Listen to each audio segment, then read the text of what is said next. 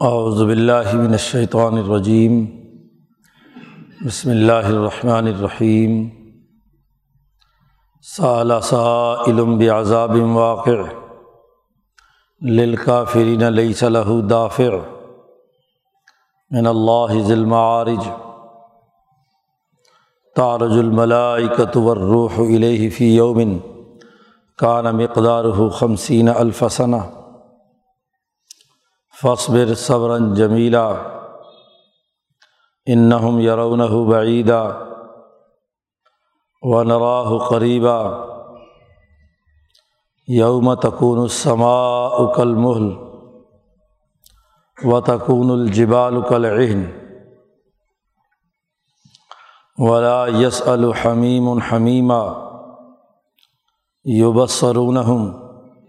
یود المجرم لو یفتدی من عذاب یوم ازم بنی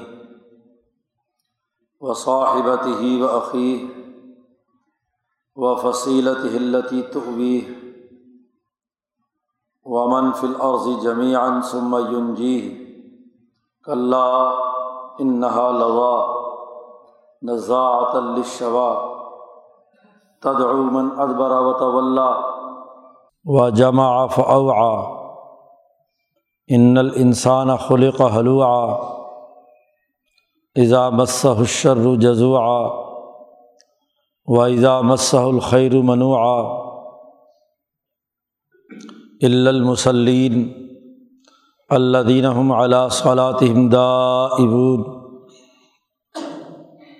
والذین فی اموالهم حق معلوم للسائل والمحروم والذین یصدقون بیوم الدین والذین هم من عذاب ربهم مشفقون ان عذاب ربهم غیر مأمون والذین هم لفروجهم حافظون الا علی ازواجهم او ما ملکت ایمانهم فإنهم غیر ملومین فمن ابتغا برا ذالک فعلائک هم العادون والذین هم لاماناتهم وعهدهم راعون والذین هم بشهاداتهم قائمون والذین هم على صلاتهم يحافظون اولئک فی جنات مکرمون فما للذین كفروا قبلک مهطعین عن الیمین و عن الشمال عزین ایت ما کل مرم منہم ان يدخل جنت نعیم کلا انا خلقناہم مما يعلمون.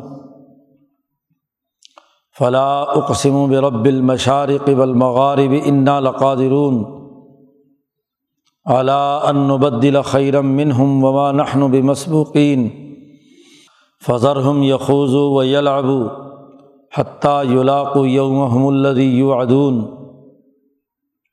یوم یخرجون من الاجداسی سراعن کانہم الا نصبی یو فضون خاشیاتاً ابصارہم ترحقہم ذلہ، ذالک الیوم الدی کانو یعدون صدق اللہ العظیم۔ یہ صورت المعارج۔ اس صورت مبارکہ میں دین اسلام کی تعلیمات کے قانونی نظام کی حکمت اور اس کی وضاحت اور تشریح بیان کی گئی ہے۔ دین اسلام کی بنیادی تعلیمات کیا ہیں؟ اس کے قوانین اور ضابطے کیا ہیں؟ اور اس کی حکمت کیا ہے؟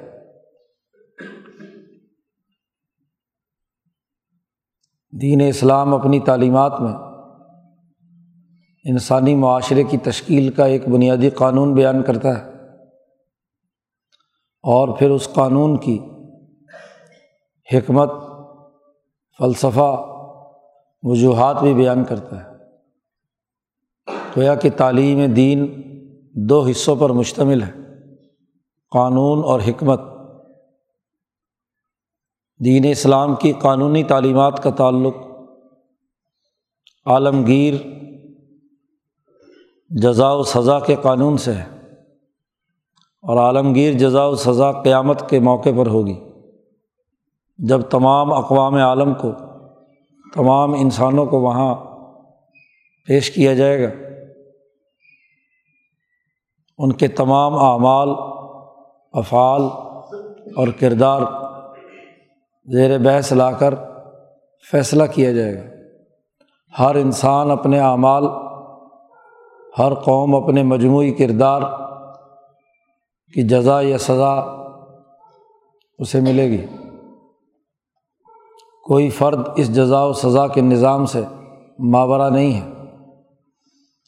تو قرآن حکیم اپنا قانونی نظام قیامت کے اس عالمگیر قانون کے تناظر میں سمجھاتا ہے۔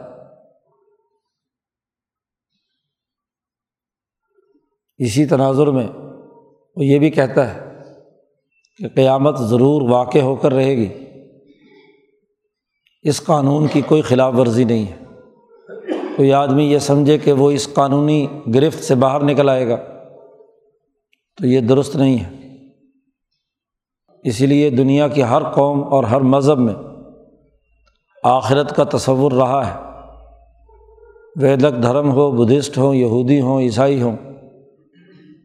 تمام مذاہب میں موت کے بعد اٹھنے کا تصور امبیا علیہم السلام، ان کی اقوام پر جو بھی نظیر آتے رہے، ان کی وجہ سے پایا جاتا ہے۔ تو اس عالمگیر قانون کو جو تمام انبیاء نے بیان کیا ہے، اسی کے تناظر میں بین الاقوامی سماج کے بنیادی اصول بیان کیے جا رہے ہیں اس صورت میں، اور اس کی حکمت بھی بیان کی جا رہی ہے۔ حکیم کا بنیادی کام یہ ہوتا ہے کہ یہ ضروری نہیں کہ سوال کرنے والے نے جو سوال کیا ہے، وہ جواب اس کی سمجھ میں آئے یا نہ آئے، جواب ضرور بیان کرے۔ بسا اوقات سوال کو نظر انداز کر کے جواب میں وہ حکمت اس پہلو پر توجہ دلائی جاتی ہے جو سوال کرنے والے کی نظروں سے اوجل ہے۔ سوال یہ تھا کہ قیامت کب آئے گی؟ کون سا وقت ہے جب یہ عالمگیر انقلاب برپا ہوگا؟ یہ سوال قیامت کے بارے میں بھی اور یہ سوال خود اقوام میں انقلاب کے بارے میں بھی کہ انقلاب کب آئے گا؟ عام طور پر سوال کیا جاتا ہے اس کا وقت کیا ہے؟ یہ سوال قابل جواب نہیں ہے۔ اس سوال کی فلسفیانہ تشریح نہیں کی جا سکتی۔ اس لیے قرآن نے جواب دیا ہے۔ ایک اور انداز میں کہ یہ بات طے شدہ ہے کہ عذاب آئے گا، انقلاب آئے گا، قیامت آئے گی۔ باقی وقت کا تعین یہ اعمال و افعال اور اشیا کی خواص اور اس قر عرض میں نازل ہونے والی تمام چیزوں کے اپنے اپنے دائرۂ کار کے مطابق ہے۔ ہر چیز کو لوٹ کر واپس اللہ کے پاس جانا ہے۔ ہر چیز جو دنیا میں آئی ہے اس کا ایک وقت ہے۔ لیکن وقت اپنی صلاحیت، اپنی استعداد اور اپنے طریقۂ کار کے مطابق ہے۔ ہر قوم کے لیے کوئی ایک وقت متعین نہیں کیا جا سکتا۔ وقت تو زمانہ ہے جو تغیرات و تبدلات سے بدلتا رہتا ہے۔ مولانا سندھی نے فرمایا، ایک گندم پہلے کاشت کی ہوئی ہو تو اس کے کٹنے کا وقت قریب آ جاتا ہے، جلدی آ جاتا ہے۔ ایک گندم دیر سے کاشت کی ہو تو اس کا کٹنے کا وقت بعد میں آئے گا۔ تو ہر چیز کا ایک وقت ہے کہ اس میں وہ پروسیس مکمل ہونا ہے۔ اللہ کی طرف جانے اور حساب کتاب کے لیے پیش ہونے کی اہلیت اور صلاحیت ہر چیز میں اپنے اپنے اعتبار سے ہے۔ تو یہاں اس پر توجہ نہیں ہونی چاہیے کہ وقت کب ہے۔ توجہ یہ ہونی چاہیے کہ اس سفر کے لیے آپ نے کیا تیاری کی ہے۔ آپ کی جد وجہد کیا ہے؟ ایک کاشتکار اچھی محنت کرتا ہے، اچھی طریقے سے فصل تیار کرتا ہے۔ تو اس کی فصل جلدی بھی آ سکتی ہے اور بھرپور پیداوار کے ساتھ آئے گی۔ ایک کاشتکار نالائق ہے۔ وہ محنت اور مشقت نہیں کرتا۔ اس نے نہ تو فصل صحیح طریقے سے کاشت کی، نہ اس کے بعد اس کی دیکھ ریکھ کی۔ نہ اس میں سے گھاس پھوس نکالا، نہ کھاد ڈالی، نہ پانی وقت پر دیا۔ تو ظاہر ہے کہ اس کا وقت مختلف ہوگا اس دوسرے کاشتکار سے۔ تو اہمیت یہ نہیں ہے کہ وقت آپ کے علم میں آئے۔ اہمیت یہ ہے کہ وہ کام جو آپ کے ذمے لگایا گیا ہے، وہ آپ نے کتنا کیا اور کس معیار اور مقدار کے مطابق کیا۔ وہ معیارات کیا ہیں؟ قرآن حکیم نے انسان کے ان رویوں پر یہاں اس صورت مبارکہ میں بحث کی ہے۔ قرآن حکیم کہتا ہے سعلیٰ سا علم واقع۔ سوال کرنے والا سوال کرتا ہے اس عذاب کے بارے میں جو واقع ہونے والا ہے۔ مکے کے مشرق کہتے تھے، کب آئے گا وہ وعدہ؟ یا متا حاضل واد کب آئے گا وہ وعدہ جو آپ کہتے ہیں کہ جی اگر ہم نہ مانیں، ہم نے شرک اور کفر کیا تو ہم پر عذاب آئے گا۔ انقلاب برپا ہوگا۔ تو سوال کرنے والے سوال کرتے ہیں۔ یہ عذاب واقع۔ لل کافرین لئی صلاح دافع۔ پہلی بات تو یہ سمجھنا چاہیے کہ جو حقائق کے منکر ہیں دین کو تسلیم نہیں کرتے، کسی سسٹم ڈسپلن میں رہنا نہیں چاہتے۔ انسانیت کے بھی منکر ہیں اور انسانیت کو پیدا کرنے والے خدا کے بھی منکر ہیں۔ ان پر جب یہ عذاب آئے گا، تو ان میں سے کسی میں یہ طاقت نہیں ہے کہ وہ اسے دفاع کر سکے، دور کر سکے۔ لئی صلاح دافع، اس کو ہٹانے والا، دفاع کرنے والا کوئی نہیں ہے۔ وہ واقع ہو کر رہے گا۔ تو وقت کا سوال مت کرو۔ اس بات کو دیکھو کہ یہ عذاب اور انقلاب واقع ہو کر رہنا ہے۔ من اللہ ذیل عارج یہ اس خدا کی طرف سے عذاب آنا ہے جو بہت ہی اونچے چڑھتے ہوئے درجوں کا مالک ذیل معارج درجات معراج سیڑھی کو، درجات کو کہتے ہیں۔ تو ہر چیز کے واپس ذات باری تعالیٰ تک پہنچنے کے مختلف درجات ہیں۔ اللہ کا وصف بیان کیا ہے کہ ظلم عارج اللہ کی طرف سے جو چیز مخلوق ہو کر اس دنیا میں آئی ہے، اسے واپس لوٹ کر جانا ہے۔ جیسے اوپر سے نزول ہوا ہے، ایسے ہی سعود ہوگا۔ اور اوپر سعود ہونے کے مختلف درجات ایک فصل چھ مہینے میں پک جاتی ہے۔ ایک فصل کے پکنے میں نو مہینے لگتے ہیں۔ ایک فصل کے پکنے میں سال لگتا ہے۔ ایک کام کا نتیجہ ایک دن میں آ جاتا ہے۔ اور ایک کام کا نتیجہ مہینے بعد آتا ہے۔ ایک کام کا نتیجہ چھ مہینے بعد، ایک کا سال بعد۔ تو مختلف اوقات جیسی نوعیت ہوگی، ویسے ہی اس کے نتائج اور واپس ذات باری تعالیٰ کے پاس پہنچ کر حساب و کتاب کے درجے ہوں گے۔ اپنے اپنے درجات کے حساب سے۔ جزا و سزا کا قانون ہونا ہے اس عذاب کا۔ وہ اللہ جو بلند درجوں والا ہے۔ تارج الملائکت ور الہ فی یومن فرشتے اور روح اس کی طرف چڑھیں گے۔ ذیل معارج کی وضاحت کر رہا ہے قرآن حکیم۔ بلند درجات والا ہے تو اس تک پہنچیں گے فرشتے۔ فرشتے بھی یہ عروج حاصل کریں گے۔ دنیا میں وہ کاموں کو سر انجام دینے کے لیے نازل ہوتے ہیں۔ یہ انسان بھی وہاں سے نیچے نازل ہوا ہے۔ آدم کو زمین پر نیچے پھینکا گیا ہے۔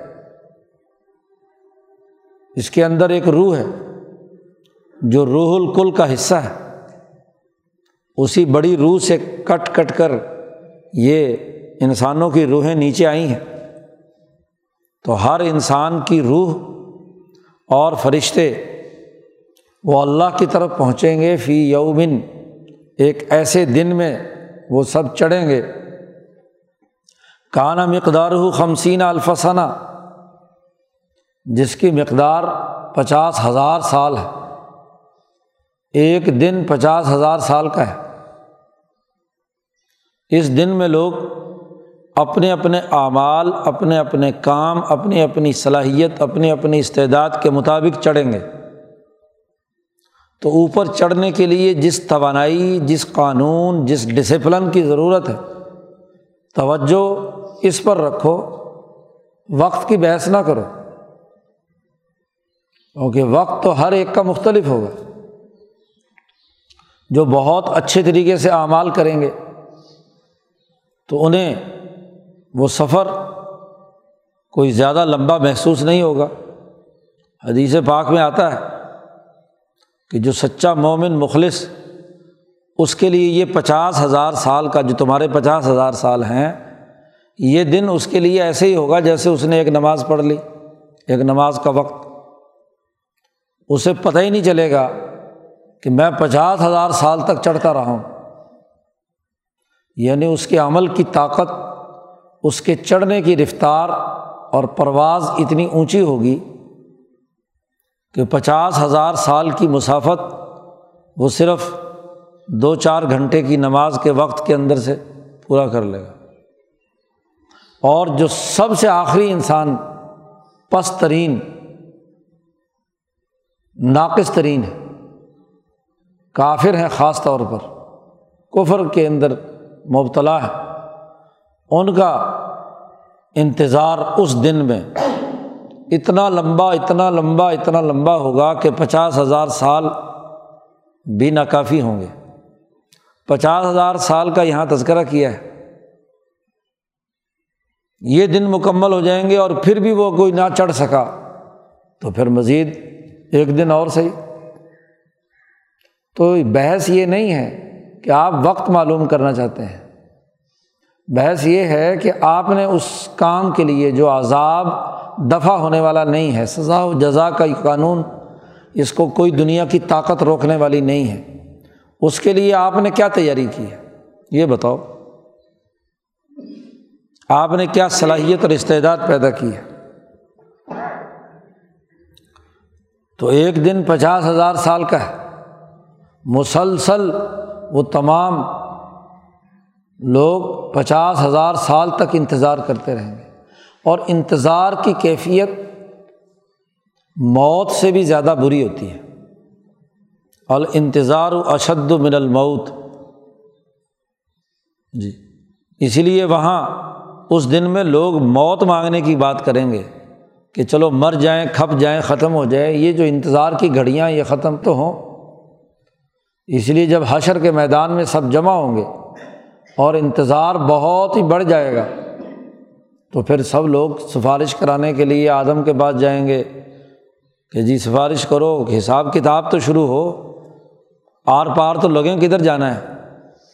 ابھی تو یہی نہیں پتہ چل رہا کہ ہونا ہمارے ساتھ کیا ہے۔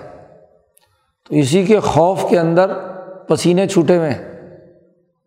آدم کہے گا بھائی آج تو میں کوئی سفارش نہیں کر سکتا۔ جی آج اللہ میاں اتنا سخت ناراض ہے۔ اس سے پہلے نہ کبھی ناراض ہوا اور نہ اس کے بعد اللہ ناراض ہوا۔ اور میرے سے تو یہ غلطی ہوئی بھی ہے۔ جس درخت کے کھانے سے روکا تھا، میں نے وہ کھا لیا تھا۔ اور اس کی وجہ سے میری ساری اولاد اور میں سب زمین میں بھیج دیے گئے تھے تو مجھے تو بڑا ڈر لگتا ہے، سفارش کرنے جاؤں گا تو کس منہ سے جاؤں؟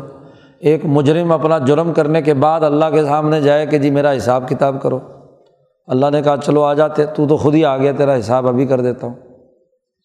تو میں تو یہ سفارش نہیں کر سکتا۔ وہ کہیں گے، جاؤ نو کے پاس جاؤ۔ نو علیہ السلام کہیں گے، میں نے بھی ایک غلطی کی تھی کہ اپنے بیٹے کی سفارش کر دی تھی۔ تو اللہ پاک تو ناراض ہے، میں تو سفارش نہیں کر سکتا۔ جاؤ ابراہیم کے پاس۔ ابراہیم کہیں گے، مجھ سے بھی دو تین غلطیاں ہوئی ہیں، اس لیے میں بھی یہ بات سفارش نہیں کر سکتا۔ جاؤ موسا کے پاس۔ موسا کہیں گے، میں نے بھی ایک بندہ مارا تھا، مکہ مار کر۔ تو آج تو اللہ میاں بہت ناراض ہے، پتہ نہیں کیا میرے ساتھ معاملہ ہو، میں کیس منہ سے سفارش کروں؟ جاؤ عیسیٰ کے پاس۔ عیسیٰ علیہ السلام بھی انکار کر دیں گے کہ نہیں۔ حضرت محمد مصطفیٰ صلی اللہ علیہ وسلم کے پاس جاؤ۔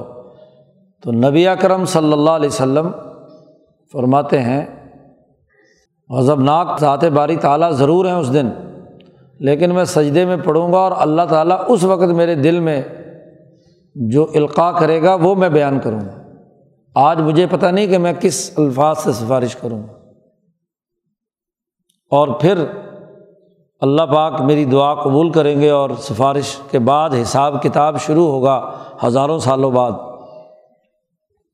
تو بات یہ ہے کہ یہ پچاس ہزار سال انتظار ہے اور یہ انتظار ہی دراصل عذاب کی بہت بڑی نوعیت ہے۔ مولانا سندھی فرماتے ہیں کہ اس میں موت سے لے کر اور جنت جہنم کے آخری مرحلے تک کہ یہ تمام مراحل کا جو مجموعہ ہے، اس کی کثرت بیان کی ہے۔ پچاس ہزار سال کا انتظار ہے اس پورے مراحل کے گزرنے میں۔ تو یہ وقت کے بجائے تم اس پر توجہ دو۔ اپنی اپنی صلاحیت کے بعد چونکہ سفر ہے، تو اس لیے اپنی صلاحیت اور استعداد کی بات کرو۔ اس لیے کہا جا رہا ہے فص بر صبرن جمیلا اچھے طریقے سے صبر و استقامت سیکھو۔ اپنے کام پر توجہ دو، اپنی مہارتیں پیدا کرو۔ ڈٹ جاؤ اپنے نظریے اور فکر پر۔ اپنی تعلیمات پر توجہ دو۔ جلد بازی مت کرو۔ جلد باز آدمی سوال کرتا ہے کہ جی فلانا کام کب ہوگا جی؟ تو یہ کب کے چکر میں وہی پڑتا ہے جو جلد باز ہو، اس جلد باز کے آگے اس انسان کا ایک نقشہ بھی کھینچا ہے کہ جلد باز آدمی کی نوعیت کیا ہوتی ہے۔ یہاں تو کہا جا رہا ہے کہ صبر جمیل یعنی بہت خوبصورتی، بغیر کسی شور و شر کے، بغیر کسی جذباتیت اور اشتعال انگیزی کے، خوبصورت انداز میں اپنے فکر و عمل پر صبر و استقامت کے ساتھ آدمی آگے بڑھتا رہے۔ اپنے اندر وہ اہلیت اور صلاحیت یکے بعد دیگرے پیدا کرتا رہے جو مستقبل میں ایک اچھا نتیجہ پیدا کرنے والی ہے قرآن کہتا ہے، انہم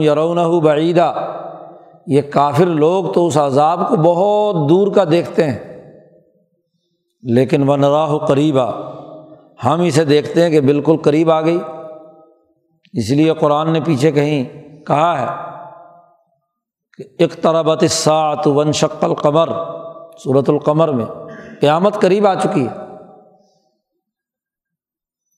تو ہم اسے قریب دیکھ رہے ہیں۔ یہ قرب قیامت کی سب سے بڑی علامت تو خود حضرت محمد مصطفیٰ صلی اللہ علیہ وسلم کا جو آخری نبی ہیں، ان کا آنا ہے۔ یہ کتاب مقدس قرآن حکیم کا نازل ہونا ہے۔ کہ اب اقوام عالم کو بات سمجھ لینی چاہیے۔ ورنہ تو وہ عذاب میں مبتلا ہوگی، پوری انسانیت۔ اب یہ اس دن کے بارے میں سوالات کرتے ہیں۔ حالانکہ یوم تکون السماء کل محل اس دن تو آسمان پگھلے ہوئے تانبے کی طرح ہوگا، کھولتا ہوا تانبا اسٹیل مل میں جائیں تو وہاں جب ابل رہا ہوتا ہے، لوہا جس میں سے مٹی وٹی باقی چیزیں الگ کی جاتی ہیں اور اس کو پکا کر، بہا کر، تو وہ ایک آگ کا لاوا ہوتا ہے پورا۔ گویا کہ آگ چل رہی ہے۔ تو تانبا بھی جب کسی بھٹی میں پگھلایا جاتا ہے، تو وہ بھی آگ ہوتا ہے۔ تو پورا کا پورا آسمان، کل محل پگھلے ہوئے تانبے کی طرح ہوگا۔ اس کے قطرات ٹپک رہے ہوں گے۔ تو پگھلے ہوئے تانبا اوپر سے بھی آگ برس رہی ہے۔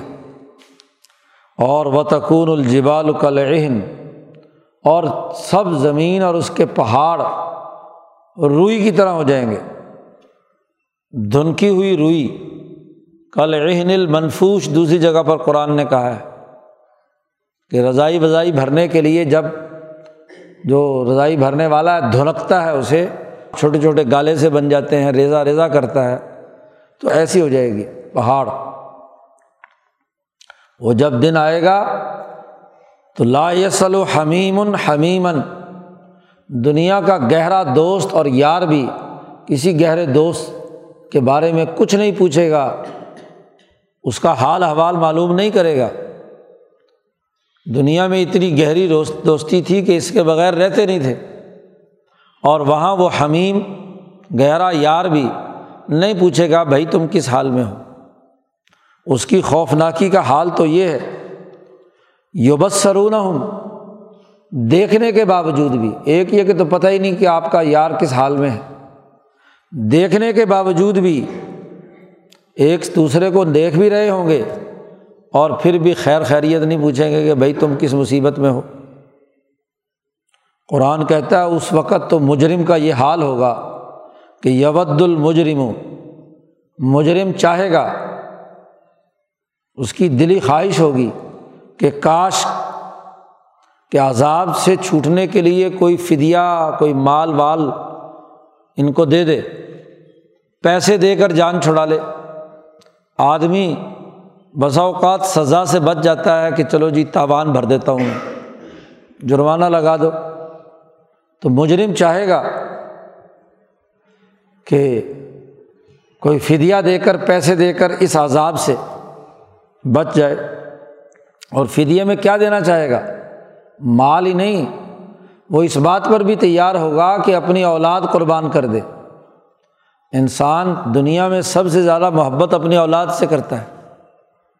وہ اس کا جگر گوشہ ہوتا ہے، دل کا ٹکڑا، لیکن وہاں عذاب کی ہولناکی اور خوف یہ ہوگا کہ یہ میرے بچے جو ہیں، یہ میری جگہ پہ سزا بھگت لیں اور میری جان چھوٹ جائے۔ بے بنی ہی۔ اولاد کے بعد بیوی پسند ہوتی ہے انسان کو۔ وہ صاحبت ہی۔ کہے گا، یہ بیوی لے لو، اسے پھینک دو جہنم میں، میری جان چھوڑ دو۔ دنیا میں غیرت مند آدمی اپنی بیوی کے لیے اور اپنے گھر والی کے لیے دشمن سے مقابلہ کرتا ہے۔ کوئی اس کی عزت پر حملہ آور ہو تو اس کی غیرت جاگ اٹھتی ہے۔ لیکن وہاں وہ غیرت مند آدمی بھی مجرم کہے گا، لو میری بیوی لے لو، میری جان چھوڑو۔ وہ عقی ہی، پھر اگلے مرحلے میں بھائی ہوتا ہے، خون ہی رشتہ۔ تو کہے گا، یہ بھائی لے لو اور میری جان چھڑواؤ۔ مجرم چاہے گا کہ بدلے میں فدیے میں اپنی اولاد، اپنی بیوی، اپنا بھائی اور وہ فصیلت ہی میرا سارا خاندان جہنم میں پھینک دو، میری جان چھوڑ دو۔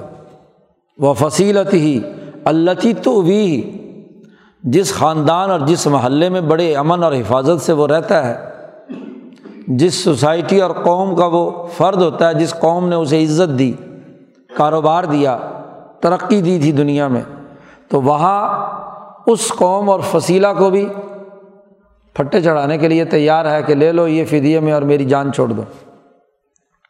یہی نہیں، قرآن کہتا ہے ایسا خوفناک دن ہوگا۔ وہ یہ کہے گا کہ من فل عرضی جمیان قرۂۂ عرض پر بسنے والے سارے انسان بھسم ہو جائیں، پر میری جان چھوڑ دو۔ من فل عرضی جمیا سما یون جی ہی پھر وہ چاہے گا مجھے نجات مل جائے۔ یہ سبھی کچھ لے لو۔ مال لے لو، اولاد لے لو، بیوی لے لو، بھائی لے لو ہاں جی خاندان لے لو، پورا کا پورا زمین کے تمام انسان میری جگہ پہ پٹے چڑھا دو، پر مجھے نجات دے دو۔ اللہ پاک کہتے کل ہرگز ہرگز یہ بات نہیں ہو سکتی وہاں۔ کوئی کسی کا وہاں پرسان حال نہیں ہوگا۔ اولاد خود مستقل مخلوق ہے، وہ تمہارے مفادات کے بھینٹ کیوں چڑھے؟ تمہارے جرائم کی سزا وہ کیوں بھگتے؟ تمہاری بیوی کیوں بھگتے؟ تمہارا بھائی کیوں بھگتے؟ باقی انسان کیوں بھگتے؟ ہر آدمی کو اپنے جرم کی سزا خود بھگتنی ہے۔ کل ہرگز نہیں۔ انہا لذا، یہ جہنم کی آگ، بڑی تپتی ہوئی آگ ہے، بھڑکتے ہوئے شعلے۔ نزاعت الشوا کلیجا کھینچنے والی ہے۔ اتنی خوفناک ہے کہ تمہارے جسم میں سے کلیجا نکل کر اوپر آ جائے۔ تدعو من ادبارہ و طول جہنم پکارے گی، جو اس سے ڈر کر بھاگے گا، پشت پھیر کر بھاگ رہا ہوگا۔ اور دور اپنے خیال کے مطابق جہنم سے بچنے کے لیے۔ حدیث پاک میں آتا ہے کہ اول تو کیا ہے؟ جہنم بلائے گی، پکارے گی۔ کہ آؤ جہنمی ہو جہنم میں پہنچو، کھینچے گی۔ اور جب ان میں سے کوئی جہنم کے خوف سے ڈر کر بھاگے گا، پشت پھیر کر، تو پھر ایسے اسے گرفت کر لے گی جیسے مرغی جب دانہ چنتی ہے تو دور دور سے اپنے مطلب کے دانے چگ لیتی ہے۔ تو جتنے انسان ہیں جو مجرم ہیں جنہوں نے جہنم میں جانا ہے، وہ خود ہی اس کو اپنی طرف کھینچ لے گی۔ وہ جس نے آج پشت پھیری، من اد برا جس نے اس قانون الہی سچی تعلیمات سے پشت پھیری و طول اور روح گردانی کر کے چلا گیا۔ وہ جمع فا سرمایہ دار ہے، مال جمع کرتا ہے اور چھپا چھپا کر، گن گن کر رکھتا ہے کہ کسی غریب کو نہ پہنچ جائے، کسی انسانی ضرورت کو پورا کرنے میں کام نہ آ جائے۔ سرمایہ پرست ہے، جو دولت جمع کرتا رہا روح گردانی کرتا رہا دور تک، اس کو پکڑے گی، بلا لے گی۔ اس لیے صبر و استقامت کے ساتھ اس سچے دین اور اس کی تعلیمات پر آگے بڑھو۔ نہ یہ کہ کام وام کچھ نہیں کیا، کہتے انقلاب کب آئے گا؟ قیامت کب آئے گی؟ مہارت اور صلاحیت پیدا نہیں کی اور اس طرح کے سوالات شروع کر دیے۔ یہ خوفناک عذاب اور یہ انقلاب ضرور واقع ہو کر رہے گا۔ قرآن حکیم نے آگے نقشہ کھینچا کہ یہ انسان بڑا بے صبرا ہے۔ صبر کی تلقین کی ہے۔ لیکن بے صبرا ہے۔ قرآن کہتا ہے، ان الانسان خلی کا حلوہ یہ انسان بڑے کچے دل کا پیدا کیا گیا ہے۔ بے صبرا پن ہے اس کے اندر۔ اس کی جو بہیمیت غالب آ جائے، تو بہت ہی بے صبرا جلد بازی بڑی ہے۔ اس کے بے صبرا پن اور دل کے کچے ہونے کا حال یہ ہے کہ ایزا مسا شر جزوا ذرا سی تکلیف اس کو پہنچے تو شور مچاتا ہے، آسمان سر پہ اٹھا لیتا ہے۔ ہائے میں مر گیا، ہائے میں مر گیا۔ اور وحدہ مسح الخیر اور اگر کوئی خیر یا مال و دولت یا کوئی نعمت ملے تو اکڑ جاتا ہے۔ منوع تو اس کو یہ توفیق نہیں ہوتی کہ وہ لوگوں پر مال خرچ کرے۔ پیچھے گزرا تھا اس کے بارے میں منا الخیر خیر کو روکنے والا۔ پیسے مل جائیں تو اکڑ اتنی پیدا ہو جاتی ہے کہ اپنے عہدے اور اپنی دولت کو روکتا ہے لوگوں کو۔ ضرورت کے طور پر مال ان پر خرچ نہیں کرتا، غریب، مسکین، یتیم۔ اور اگر خود بھوکا ننگا ہو جائے تو پھر ہائے میں مر گیا۔ اور ماشاء اللہ یہاں کے تاجر تو ایسے ہیں کہ جو مضمومہ نفع ہوتا ہے وہ بھی نہ ملے۔ کہتے جی بس کاروبار ٹھپ ہو گیا جی۔ مر گئے ہم تو، کھپ گئے۔ چاہے کتنا ہی پرافٹ ہوا ہو، تو پھر بھی کہیں گے کہ جی مر گئے اور کھپ گئے۔ شکر نہیں ادا کریں گے کہ جتنا کچھ ملا ہے، اس کو اپنے لیے اور انسانوں پر خرچ کرے نبی اکرم صلی اللہ علیہ وسلم نے فرمایا کہ روزانہ صبح کے وقت، فجر کے وقت دو فرشتے آ کر اعلان کرتے ہیں۔ ایک فرشتہ اعلان کرتا ہے کہ اے اللہ، ان میں سے جو آدمی بھی اپنے دیے ہوئے مال کو اللہ کے راستے میں خرچ کرتا ہے، اس کے مال میں اضافہ کر دے۔ اور دوسرا فرشتہ اعلان کرتا ہے، دعا مانگتا ہے کہ اے اللہ، جس نے مال روک کر رکھا ہے، اس کا مال تلف کر دے، ضائع کر دے۔ تو یہ عجیب انسان، اس کے بے صبرا پن کا حال دیکھو۔ کہ تکلیف پہنچے تو شور مچاتا ہے جزوا اور جب کوئی مال و دولت یا خیر یا عہدہ کوئی مل جائے تو پھر منوا متکبر ہو کر اس کو یہ توفیق نہیں ہوتی کہ وہ انسانیت کے لیے مال خرچ کرے۔ یہ انسان کی بنیادی نوعیت ہے۔ المسلین استثنا کیا ہے، جس میں آٹھ اوصاف پائے جاتے ہیں۔ تو یہ آٹھ اوصاف پیدا کرو اپنے اندر۔ شور شرابہ مت مچاؤ، بے صبر پن کا سوالات مت کرو۔ وقت پوچھنے کے چکر میں مت پڑو۔ یہ آٹھ اخلاق تمہارے اندر ہونے چاہیے۔ جو بین الاقوامی پروگرام اور کل انسانیت کے لیے بنیادی قانون اور ضابطے کی حیثیت رکھتا ہے۔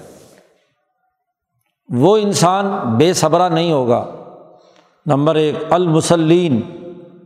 نماز پڑھنے والے اور نماز پڑھنے والوں کی مزید وضاحت کی اللہ دینہ ہم اعلیٰ صلاطم دائمون۔ وہ لوگ جو اپنی نماز پر ہمیشگی اختیار کرتے ہیں، ہمیشہ پڑھتے ہیں۔ گنڈے دار نماز نہیں، ایک وقت میں پڑھ لی، دوسرے وقت چھوڑ دی۔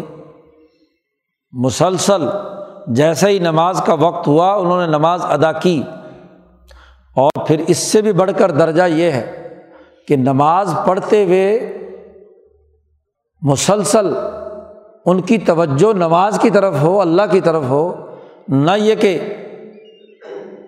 نماز کی نیت تو باندھ لی اور دماغ کسی اور طرف چل پڑا۔ کاروبار، اپنے کام کاج، اپنی ادھر ادھر کی چیزوں میں۔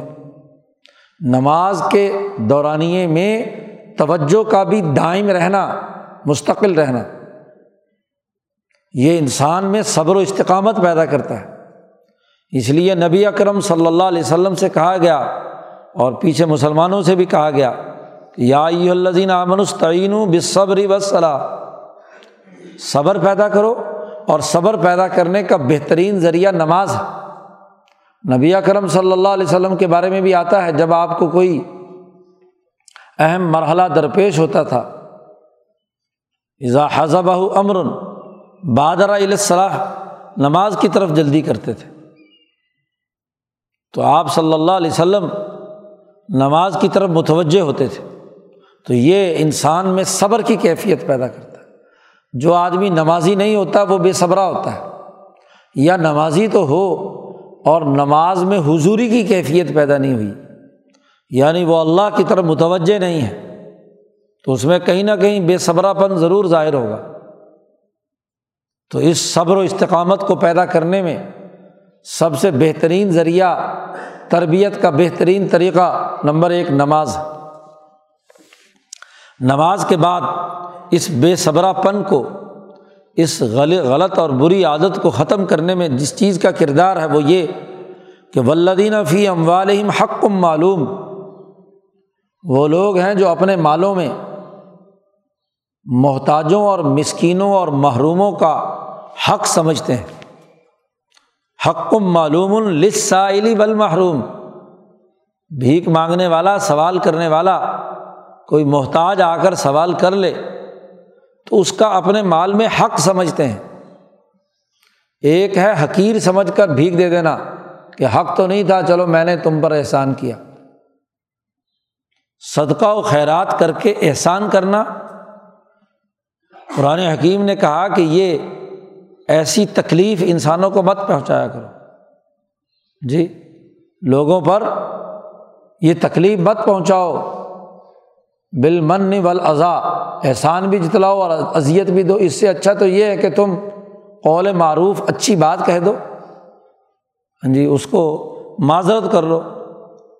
لیکن مال دے کر اپنے آپ کو دل میں متکبر سمجھنا اچھا سمجھنا اور اسے حقیر سمجھنا یہ زیادہ بڑا گناہ ہے۔ نہیں، وہ جو مال دے رہے ہو، اس کا حق سمجھ کر اعزاز و اکرام کے ساتھ دو۔ دوسرا رویہ، صبر پیدا کرنے اور اس انقلاب کی تیاری کے لیے یہ صلاحیت اور استعداد پیدا کرنا ہے کہ ہر غریب اور محروم المعیشت، حضرت شاہ الند ترجمہ کیا جو معیشت کے حوالے سے ہارا ہوا ہے۔ یعنی محنت اور مشقت تو بچارہ کر رہا ہے، لیکن اس کا پورا نہیں پڑ رہا۔ وہ اپنی معیشت میں محروم ہے، تو اس کا حق سمجھ کر اس کو دو۔ دو بنیادی باتیں۔ خدا پرستی اور انسان دوستی۔ یہ دو چیزیں انسان میں صبر و استقامت پیدا کرتی۔ ولدین یوسدقون یوم الدین۔ اور تیسرا وصف بیان کیا۔ کہ وہ لوگ صبر و استقامت حاصل کر سکتے ہیں۔ جو انصاف کے دن پر پختہ یقین رکھتے ہوں، اس کی تصدیق کرتے ہوں کہ ضرور عدل و انصاف کا میدان لگنا ہے اور ہمیں اس انصاف کے دن میں حاضر ہو کر اپنے اعمال کا حساب و کتاب دینا ہے۔ جو آدمی عدل و انصاف کے نظریے پر یقین نہیں رکھتا، اس کی تصدیق نہیں کرتا، وہ کبھی بھی بے صبر پن سے نجات حاصل نہیں کر سکتا۔ تو انصاف کے نظریے پر جس کا یقین اور تصدیق ہو، وہی الازمی کے ساتھ آگے بڑھ سکتا ہے۔ چوتھی عادت یہ ہے کہ ولدینہ ہم من عذاب رب مشفقون، وہ اپنے رب کے عذاب سے ڈرتے رہتے ہیں کہ حساب کتاب ہونا ہے۔ اور نہ جانے ہم سے کتنی غفلت سے معاملات ہوئے ہیں کہ جس کی وجہ سے اللہ کا کہیں عذاب آ جائے اور عذاب الہی سے ڈر اور خوف ہے۔ ان عذاب رب غیر معمون بے شک ان کے رب کا عذاب کسی کو بے خوف نہ بنائے۔ اس سے بے خوف نہیں ہونا چاہیے۔ جو اس سے بے خوف ہے تو وہ تو صبر کے قریب بھی نہیں پہنچا۔ اس میں تو بے صبرا پن بہت ہے۔ دل کا بڑا کچا نکلا ہے۔ اس میں تو پختگی نہیں ہے۔ پانچویں خصوصیت یہ بیان کی کہ ولدین عملی فروجیم حافظون، وہ لوگ بھی اپنے صبر اور استقامت کا مظاہرہ کرتے ہیں جو اپنی شرم گاہوں کی حفاظت کرتے ہیں۔ جنسی خواہشات کو کنٹرول کرتے ہیں۔ نامحرموں کی طرف متوجہ نہیں ہوتے۔ اللہ علیہ ازواجہم جنسی خواہشات اور تقاضے صرف بیوی سے پورا کرتے ہیں۔ اللہ علیہ ازواجہم اس کا استثنا کیا۔ باقی کسی غیر عورت سے کوئی تعلق قائم نہیں کرتے۔ اوما ملاکت ایمان یا اس زمانے میں لونڈیاں تھیں۔ تو یا لونڈیوں سے تعلق قائم کرتے ہیں، بس۔ فعن غیر ملومین ان پر کسی قسم کا کوئی الزام نہیں ہے کہ ایک طبی اور جنسی تقاضا ہے۔ اس کو پورا کرنے کے لیے جائز طریقے سے شادی کر کے اپنی اس خواہش کو پورا کرتے ہیں تو ان پر کوئی الزام نہیں ہے۔ باقی تمام جگہوں پر ڈسپلن قائم رکھتے ہوئے اپنی شہوتوں کو کنٹرول کرتے ہیں۔ ولدین امانات و آہدیم راعون۔ چھٹی اور ساتویں بات بیان فرمائی کہ وہ لوگ ہیں جو اپنی امانتوں کی پوری رعایت رکھتے ہیں۔ ان کے ذمے کوئی کام لگایا جائے یا ان کے سفرد کوئی مال کیا جائے تو اس امانت میں کوئی خیانت نہیں کرتے۔ امانت کو پورے طاقت اور قوت کے ساتھ اس کی حفاظت کرتے ہیں، اس سے عہدہ برا ہوتے ہیں۔ غیر ذمہ داری کا مظاہرہ نہیں کرتے۔ اور ساتویں بات کہی آہدہم جو معاہدہ کر لیں، اسے پورا کرتے ہیں۔ کسی سے وعدہ کر لیا، عہد کر لیا، اس کی بھی پوری پوری رعایت رکھتے ہیں کہ چونکہ ہمارا وعدہ ہے، معاہدہ ہے، اور معاہدے کی ہر حال میں پاسداری کرنی ہے چاہے بظاہر فائدہ ہو یا نقصان، تو یہ آدمی وہ ہے جو بے صبر پن کا مظاہرہ نہیں کرے گا۔ جس نے یہ اپنے اندر عادتیں پیدا کر لی۔ آٹھویں بات یہ ہے کہ ولدین ہم بھی شہاداتی ہم قائمون۔ گواہی عدل و انصاف کے ساتھ دیتے ہیں اور گواہی پر قائم بھی رہتے ہیں۔ یہ نہ ہو پریشر پڑا، ادھر سے ادھر سے دباؤ پڑا، تو گواہی بدل دی۔ انسانی معاملات اور معاہدات میں گواہی کی بڑی اہمیت، تو انسانی معاشرے کی تشکیل کے جتنے امور ہیں، وہ آٹھ بیان کیے ہیں، جن میں سے ایک کا تعلق براہ راست ذات باری تعالیٰ سے ہے نماز۔ حالانکہ وہ بھی انسانی اجتماعیت پیدا کرنے کے لیے، جماعت کے لیے ضروری ہے۔ باقی سات کی سات چیزوں کا تعلق انسانی معاملات کے ساتھ۔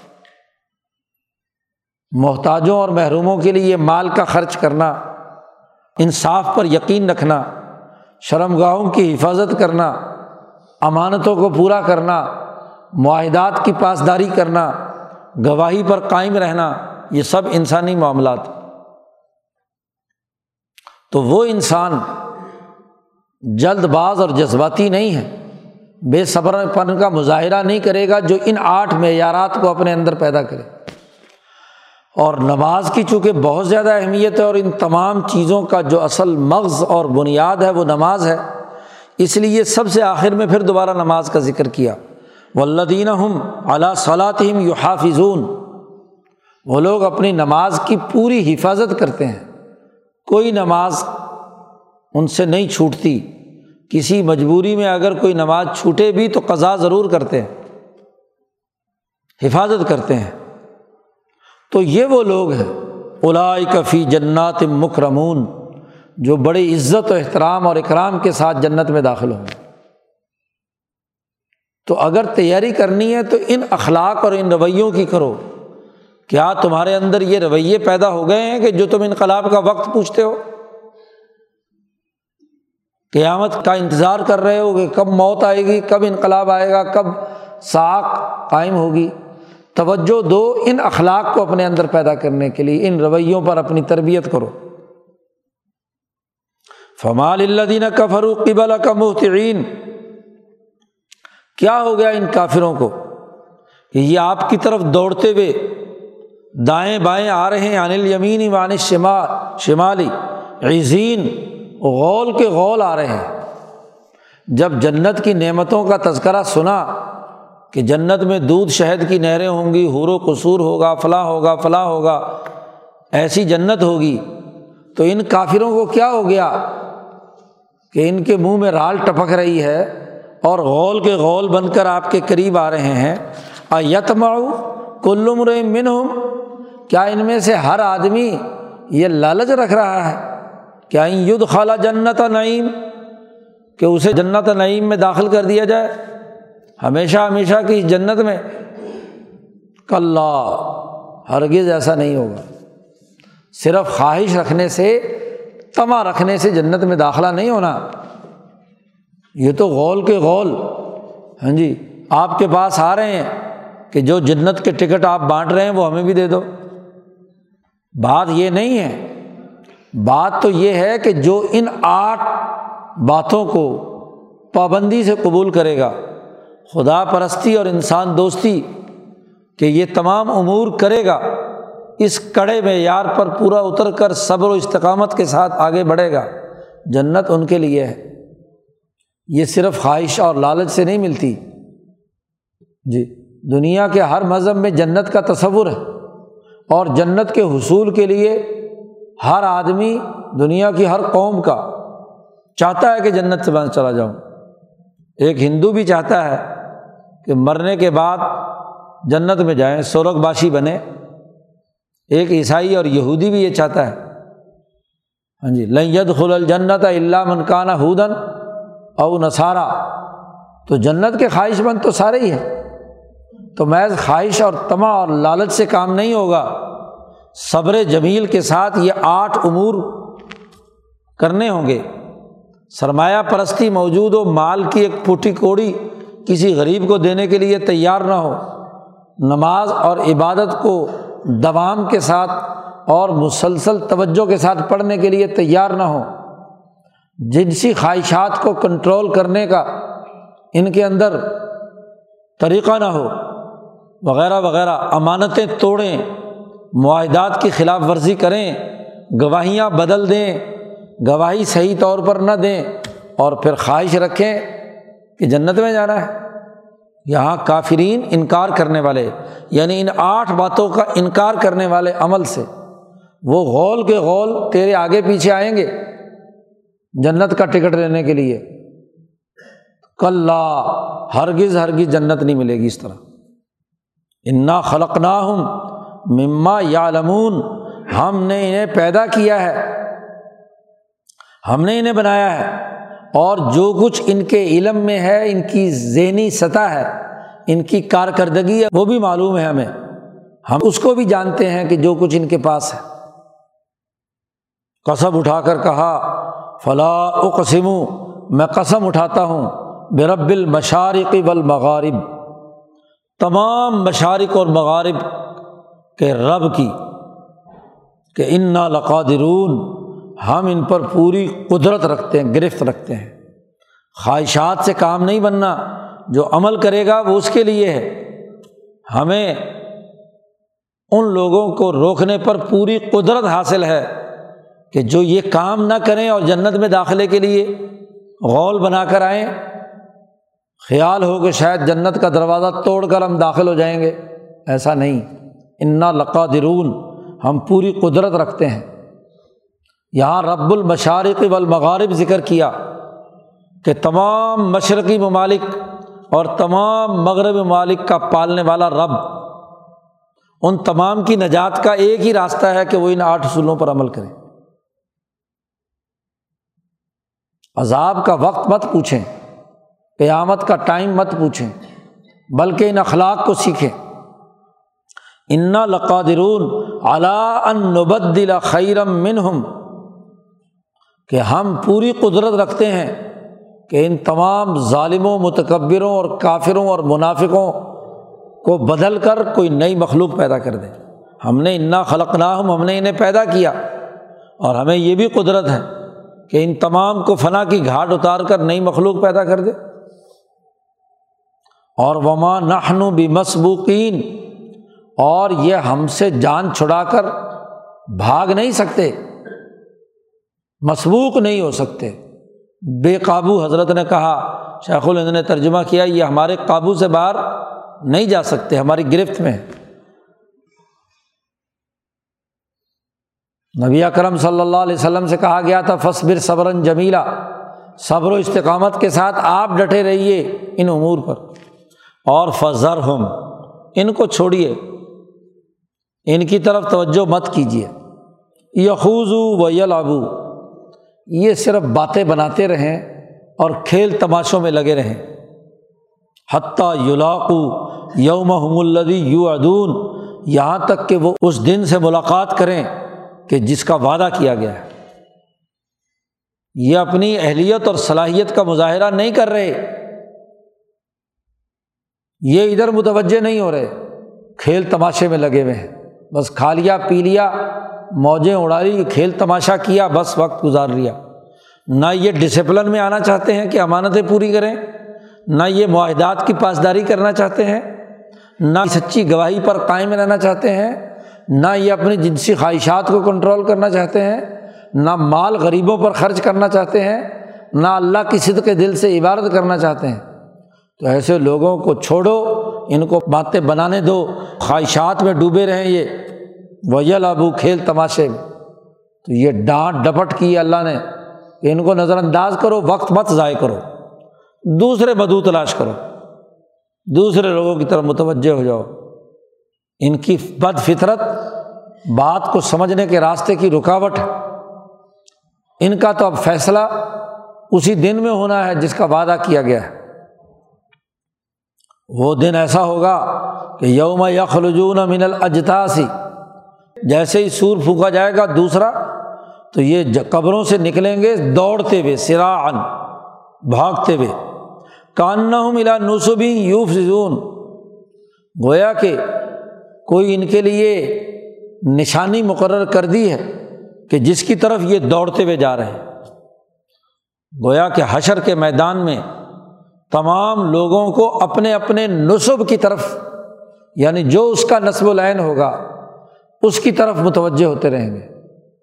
نصب کہتے ہیں اس پتھر بت کو جس کو یہ پوجتے تھے۔ تو حشر کے میدان میں نبی کرم صلی اللہ علیہ وسلم نے فرمایا کہ ہر انسان جس کو بھی پوجتا تھا، اس کی طرف دوڑتا ہوا وہاں پہنچ جائے گا۔ آگ کو پوجنے والے، آگ بھڑک رہی ہوگی تو اس کے چاروں طرف ہوں گے۔ جو کسی لات منات، عزا کو پوج رہے ہیں، وہ اس کو جو سورج کی پرستش کر رہے ہیں وہ سورج کے پاس، جو چاند کی کرتے ہیں وہ چاند کے پاس۔ اور نبی اکرم صلی اللہ علیہ وسلم نے فرمایا کہ جو سچے مخلص مومن اللہ کی پوجا کرتے ہیں، وہ اللہ کی تجلی کے سامنے ہوں گے۔ اللہ کے سامنے حاضر ہوں گے۔ تو تمام لوگ گویا کہ ان کے لیے وہ نصب، وہ نشانی، وہ مہور بنا دیا جائے گا جو پوری پچاس، ساٹھ سال کی زندگی میں ان کے دماغ میں رہا۔ جو دنیا میں نصب العین انہوں نے طے کر لیا۔ نصب العین کہتے ہیں آنکھ کو کسی کے اوپر نصب کر لینا، ٹکا لینا، ٹک ٹکی باندھ کر دیکھنا۔ عین آنکھ کو کہتے ہیں۔ اور نصب وہ چیز جو آنکھ جس کے اوپر جا کر ٹک گئی اور تمام کام اس چیز کی بنیاد پر وہ کر رہا ہے۔ اس لیے وہ نظریہ ہے۔ سوچ ہے۔ جو اللہ کو ماننے والے ہیں، وہ اللہ کی نصب العین کے مطابق کام کریں گے۔ مخلوق خدا پر شفقت کریں گے، یہ سارے کام کریں گے۔ اور جنہوں نے اپنے نگاہ کے سامنے کوئی پتھر، کوئی بت، کوئی اور نظریہ سوچ بنا لی، کسی نے سرمایہ کو نصب العین بنا لیا، تو سرمایہ کے مطابق سارے کام کرتا ہے۔ تو تمام دوڑتے چلے جائیں گے وہاں۔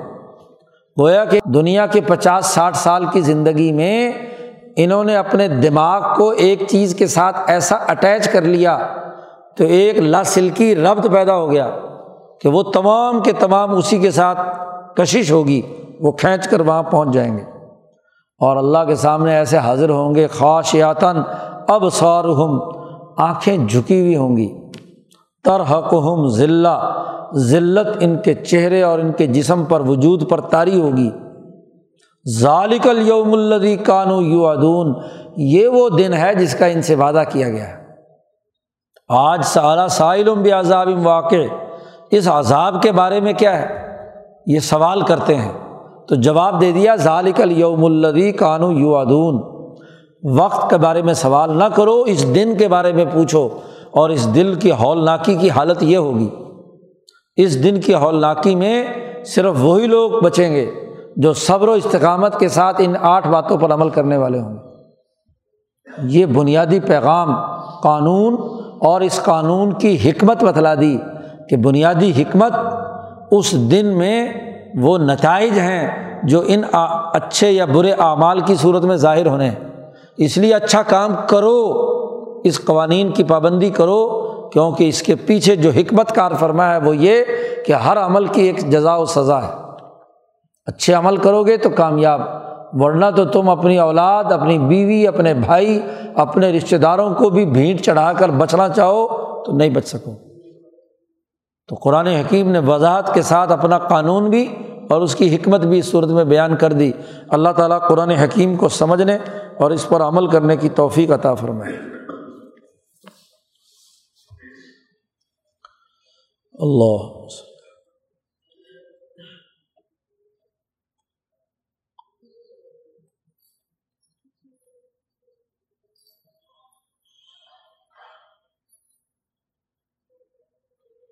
اجوائی